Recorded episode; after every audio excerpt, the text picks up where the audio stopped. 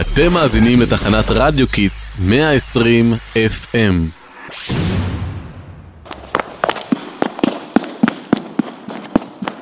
ליבי ליבי, את לא מבינה מה קרה. מה קרה? מה ההתנשפות הזאת? הכתבת שלנו נעלמה. מה? מה הפירוש נעלמה? רצינו להתחיל לשדר למאזינים שלנו תסכית שמח במיוחד על חג הפורים. נכנסנו לפעם ויש שם מין מכשיר כזה מוזר. מכשיר?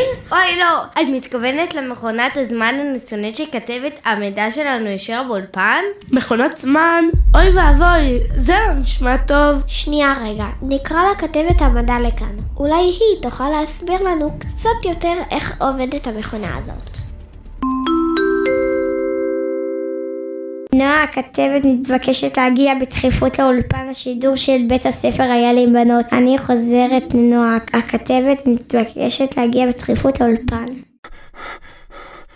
הגעתי, מה קרה? על מה ההבלה? שכחתם שחודש אדר? עכשיו אמורים לשמוח. נכון, כתוב מי שנכנס אדר מרבי בשמחה, למה באמת צריכים לשמוח כל כך בחודש אדר? מה, את לא יודעת? בגלל הנס הגדול שקרה ליהודים. איזה נס? סליחה, סליחה רגע חברים, קראנו לפה לשירה, בגלל עניין דחוף ביותר. נועה נעלמה ממכונת הזמן שבנית. מצוין, אז זה עובד?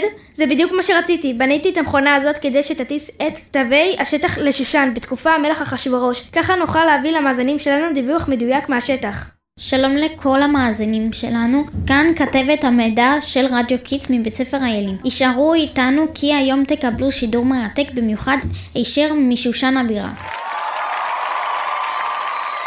אוקיי, בוא נראה אם זה באמת עובד. שירה, שירה, שומעת אותנו? מה? לא שומעים כלום. מה זה? אימא'לה, לאן שלחתם אותי? כולם פה לבושים כמו פרסים. ומי זה המלך הזה? יש, זה עובד, הוא הגיע לפרס, כלומר, לשושן הבירה. מה? שלחתם אותי לשושן הבירה? מגניב! תמיד רציתי לסקר למאזינים את סיפור המגילה.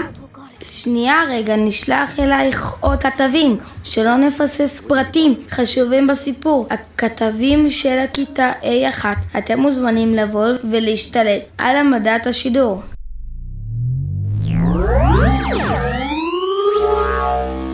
וואו, זה היה מפחיד!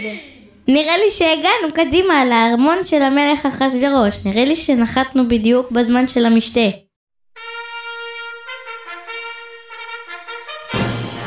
וואו, מה זה הפאר הזה? ואיזה כמויות של יין? תראו את האנשים פה, נראה כאילו הם חוגגים כבר כמה ימים ברצף. לחיים!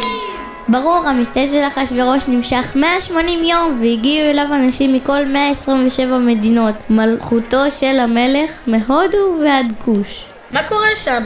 למה המלך כועס כל כך? ומי זה השר הזה שלוחש לו משהו באוזן? תגידי לי, איפה היית בשיעורי היסטוריה? לא למדתם בכיתה על מגילת אסתר? המלך כועס כי המלכה ושתי סירבה להגיע לפניו במשתה.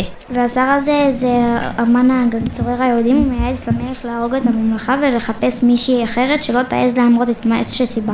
נכון, נזכרת לי. בואו נבקש מהם ש... באולפן שיריצו אותנו קצת קדימה יותר. כולנו מכירים הרי את החלק הזה של הסיפור.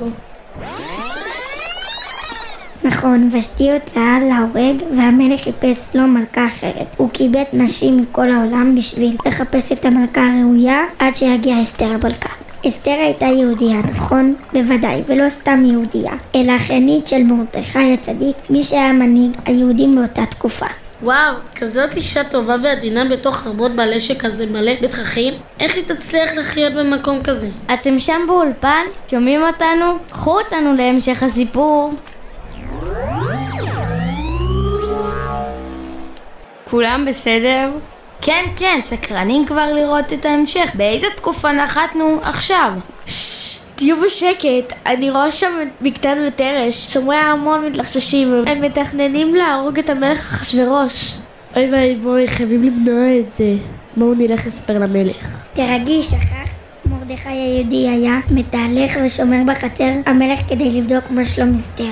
שמע את מזימתם והציל את החיים של המלך. הנה אני רואה אותו מזיק אחד מהמאבטחים של אחשוורוש.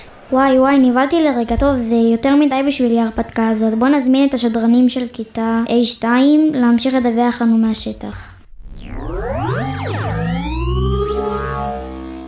כאן! השדרניות של כיתה A2 בדרך לשון הבירה, יישארו איתנו! אוי לא, הצילו! נראה לי משהו במכונה התקלקל. אל תפחידי אותי, למה נראה לך שמשהו התקלקל?